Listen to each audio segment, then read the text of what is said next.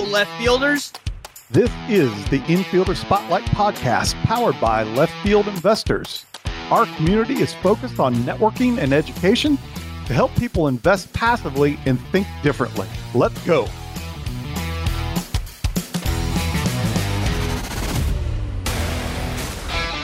Welcome to the Infielder Spotlight episode, where one of our infielders share their story with host Chad Ackerman. Listen in to gain insights from our community on how to create financial freedom through passively investing in real assets that generate real cash flow.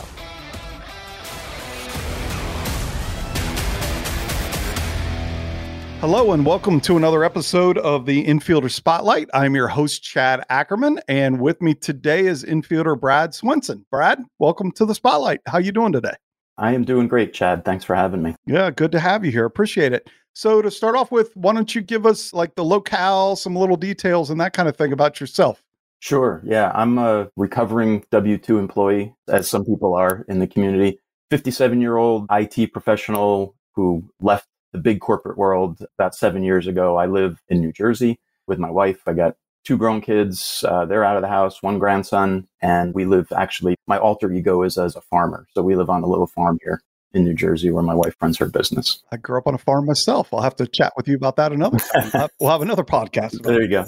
Very good. So help us then with understanding the journey you've been on. How does IT professional work their way into this passive investing world that we're in? Yeah, no, great question. And like I said, I was in IT for some decades, pretty much my, you know, my whole career growing and building a career as we were all taught to do and saving and signing up for a 401k and putting having all my savings in the stock market. And I got to 2015, I turned 50 that year. It was kind of one of those what you want to call it a midlife crisis. Like there's I was looking around in the corporate world and I'm looking at people who are older than me and it looked just like they were watching the clock. Like when can I retire? And I just kind of said to myself, you know, life's too short. Got my kids through college without debt. We're in good shape just as people and, and in the world. I just want to experience more. So took a chance, took a jump, started working for a startup software company that I got a connection with. And something about that switch just helped me change my mindset, really change into, oh, it's not what life is all about. I can be in this very dynamic other world and it got my mind open to some things. So with some free time I had, I started looking into alternative, getting involved in real estate, just educating. You know, I spent about two years educating myself before I did anything, learning, reading, and just like everybody else, the purple book started there and then just started exploring options. I think the big lesson out of Rich Dad Poor Dad for me was just realizing that I didn't want to work out of another W 2 into like another job. I didn't want to become like a real estate professional. I didn't want to run things myself. I realized I wanted to be on the right side of that quadrant, investor, business owner.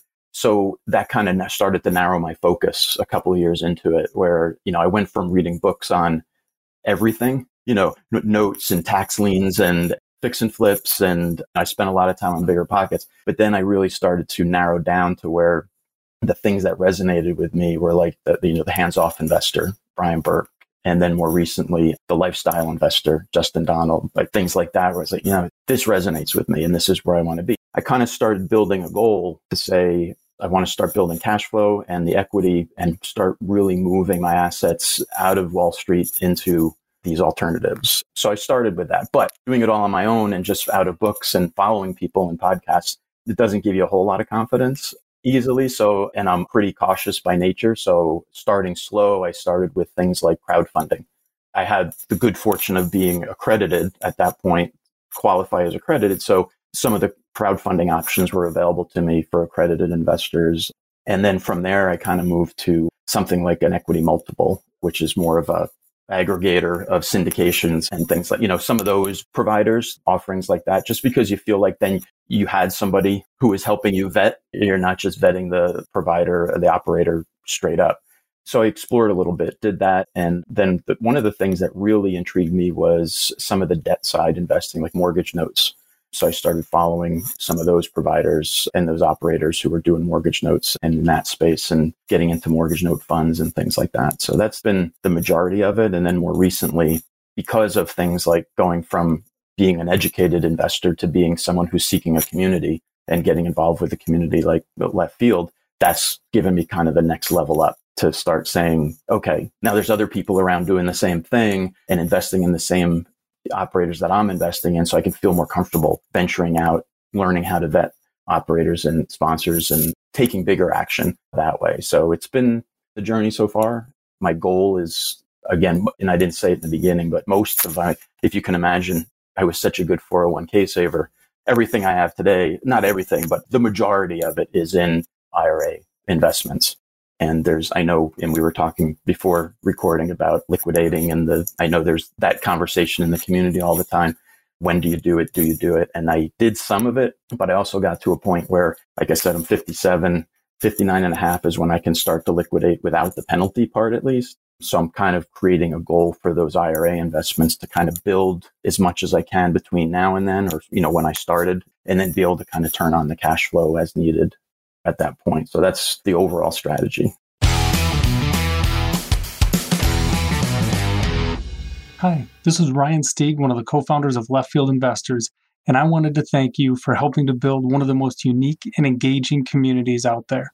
You've brought your own skill sets, experience, and knowledge to help create tremendous value in a community that we could never have anticipated. We're excited to hear the stories that each one of you have to bring through this podcast series and to be able to share with our podcast listeners. We want to thank you again for your tremendous value that you've brought to the community and to help it become what it's become today. Thank you, and we can't wait to hear your story. the 401k liquidation thing just it's so situational right i mean it's there is no one right answer for that for anybody so but quite the journey you have been on it sounds like you've gotten a lot of diversity in what you've gotten involved in what other resources it sounds like the community's helping out with some of that but what other resources have been handy for you as you study? Has it just been self study that you went through, or has there been some other things that have been beneficial? Yeah, mostly. I mean, in early on, my younger son is into real estate investing as well. So he was starting his own business, but he's very interested in. Real, so we started together saying, okay, well, what you read on Bigger Pockets is like go to meetups. So we were started to go to meetups and network with people, but at least here where we were going to meetups, it almost felt like a shark tank. Like if you had money, there's people swimming around looking for it. And if you're looking to, there's just like, it was less networking and more deal making or deal seeking. So it was a little bit, it wasn't so attractive for us to do that. So I kind of dropped back into the more the online community seeking and, and really just networking on a small scale. I didn't, I didn't want to like sit down and go, okay, I'm going to go meet all the operators I can possibly meet. I was listening to podcasts a lot. Like, so besides reading and immersing in education, I just listened to a ton of podcasts and ended up doing the same thing that I did with the reading is just start, start to narrow it down over time because you can get saturated uh, with it. It's the shiny object syndrome, right? Absolutely. It all yeah. sounds fun. Let me go look at all of it. And so it's good you were able to narrow and focus. Yeah, so that's what I've kind of come to now is there's like kind of a handful of podcasts that I go to because they're people that I like and trust because some of them are operators that I invest with. So I listen to them and kind of listen to their journey. And that gives me, and that feels like another sense of community because it's actually people that I'm investing with too. But that's primarily it. Do you mind sharing the podcast that you're focused on mostly? Yeah. I mean, more recently, I've been focusing more on like the macro types of things, like the invest like a billionaire the the Aspen guys because Bob he's such a smart, big picture, very knowledgeable economy in all facets of it. So I listen to them pretty regularly. But then the Good Deeds Note Investing podcast, it's Chris Seveney. He's one of the people I've been connected with and have invested with from early on. It's almost like he started his journey in note investing several years before I got involved, but I felt like I've grown with him some. And he's just kind of very organized, very analytical. So I, I trust them a lot, which is great. So, and then other things that I've gotten into recently is, well, Cashflow Ninja was always one that I go to because I like his ideas on like really different alternatives and he has really unique people on. And then the Wealth Without Wall Street guys. And some of that may be more accounting for my recent shifting into infinite banking. So that's another, that's the more recent part of the journey where I've kind of shit, like that's another piece that I've shifted to And I really, not because I just learned about it, but I learned about it a long time ago, but it took me a long time to really get wrap my head around what that could do for us. Sure. Well, it sounds like you've dipped into several different asset classes pretty quickly as well. Is that the shiny object chasing still in the passive side, or was that to diversify on purpose? I mean, what was your strategy there? I'm just curious because I think a lot of people go through that. Of, yeah. It all sounds neat. I haven't gone quite as broad as you have yet because I'm like, uh, I hear other experts say stick to your lane and focus on what you're focusing on. So, what was the strategy behind the diversity in the passive side? It was to diversify because I absolutely we all suffer from shiny object, but the one thing I think I did well was instill enough discipline not to chase everyone of those shiny objects and really pause. Like the infinite banking was one. Like I not as an investment necessarily, but as that savings vehicle that you can really leverage from. But it, I really took a long time and was cautious about let's figure out does that fit what I want to be doing? And B, is it the right thing in the big mix of everything? The diversity on the other end, I think was just that. It was more for diversity because, I mean, if you think about it, there's hundreds of deals out there in apartment buildings and things like that. And I, and I saw them all, but I was very careful about if there was one that I was interested in, I would research the operator. I would make see if that operator was in the left field world in the universe of the left fielders, and that's again as part of that community. That's a good comfort level, but and then make some decisions. But I got into apartments that way, uh, slow but steady. The notes was a little easier because I, I, I really did a deep dive on learning myself because I was actually early on. I was actually thinking like, oh, maybe I can have my own note business. And then the more I listened to Chris Seveney, the less I wanted to have my own note business. but you learned. Right? Absolutely. And the more I wanted to be partnered with someone like him who was really good at it. And there's other providers like that that we're all probably involved with. But and then the other asset class that I kind of went a little heavier into was the resort investing. So because that's been interesting to me. Part of it is it's an operator I can see because they're here in New Jersey. Right. right. so I can meet them, I can see them, I can see the property and things like that. So it was a little easier to vet that for myself. That's great. No, that's fantastic. There's definitely something to that. I haven't had that benefit of having a GP close by. I got a deal close by that I can go a couple hours and see, which is nice and I've done several times. So it just to prove it's there, it's not swamp ground or something like that too. So but this is good. Well, so through all of this that you've been learning on your own, learning the community, testing the waters, diversifying on, what are some lessons learned or some advice that you maybe could share with the community that you've picked up on through all this background that you've going through? Because it's you've gone through quite a bit in a quick period of time, really, which is great. Yeah, I mean, I think the biggest thing that I learned was really, and we already kind of touched on it, is shiny objects are great and definitely learn about them. Don't pick up the first one. Really pause, like on every uh, one of those decisions and I think the biggest thing out of that is don't feel like you're missing an opportunity like that. And that's what, and this happens in the community all the time where so, uh, there's a deal offering or where we have opportunities to invest together.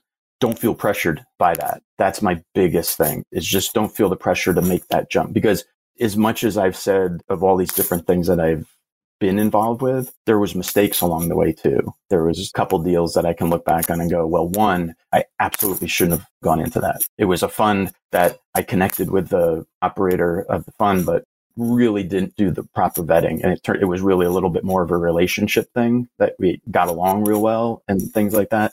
Don't make decisions based on that. Really make sure you, you take the time to vet or you're in a community that's doing vetting like fielders that I think is just like always pushing the pause button first. And that's been helped a lot. I think it took me a while to figure out too, kind of to your point that there are more deals coming. I have to jump at the first shiny object because and it's exciting. I get it. You get wrapped up in the excitement of it and want to pull the trigger. That's honestly what I did with my first one and probably shouldn't have. I think it'll be fine in the long run, but did it align to my goals? No, but it's fine hopefully it'll be fine anyway. Yeah, yeah. And I think the other thing that helped me in that was again not feeling, especially if you're just learning and you haven't got done your first deal yet.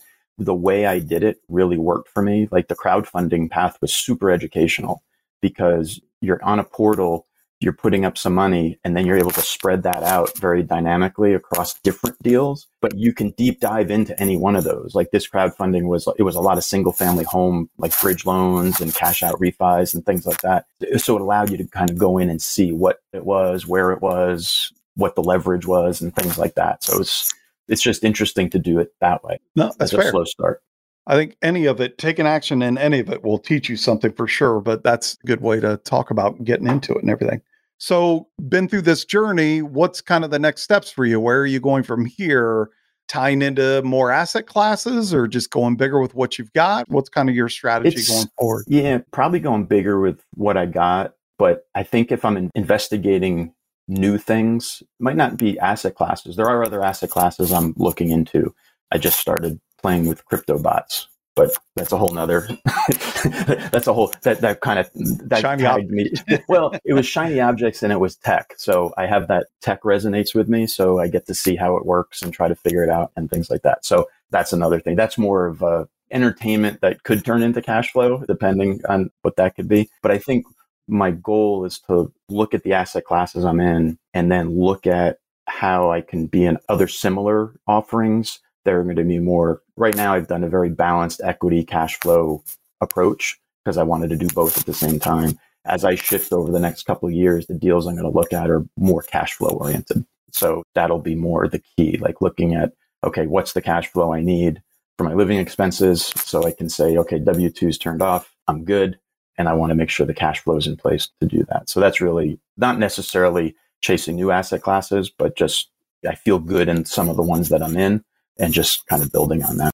That's good. Yeah, no, that's great. Well, Brad, this has been great. I think there's a lot of things in your story that people in the community can relate to. And that's exactly why we tried to put this podcast together, is just to kind of that we said it early on of knowing that others are in the same position you are kind Absolutely. of makes you feel more comfortable. So yeah. I appreciate you coming on. Appreciate you being a part of the community as well. Great. Yeah. Thank you very much for having me. I love being part of the community and look forward to continuing and meeting more people. Fantastic. Well, good. Well, I also want to thank everybody for turning in to the podcast today, and we look forward to seeing you next time in the spotlight. Since you are here listening to this podcast, there's a good chance you're investing with a group of people. Whether you're investing with family or friends or like minded people in the left field investors community, group investing is a strategy that can get you into more deals, help you diversify, and go beyond what you can achieve by yourself. Before TribeVest came along, it was difficult to overcome all the hurdles associated with group investing. It was basically a strategy reserved for the wealthy. Not anymore. Now, TribeVest helps your group with everything from incorporation, collaboration, banking, and equity management tools all in a single place, so you can focus on building wealth with the people you know, like, and trust. I'm using TribeVest for all five, now six of my investor tribes. It's a game changer. Check them out at tribevest.com.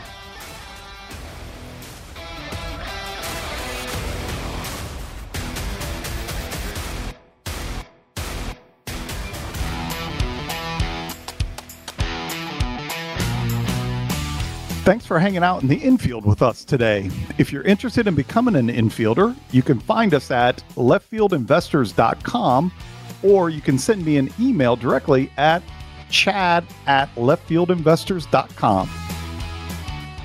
Thank you for listening to the Passive Investing from Left Field podcast. If you enjoy the show, please go to Apple Podcast or wherever you listen to podcasts and rate and review the show. This show is for entertainment purposes only. Nothing said on the show should be considered financial advice. Before making any decisions, consult a professional. This show is copyrighted by Passive Investing from Left Field and Left Field Investors. Written permissions must be granted before syndication or rebroadcasting.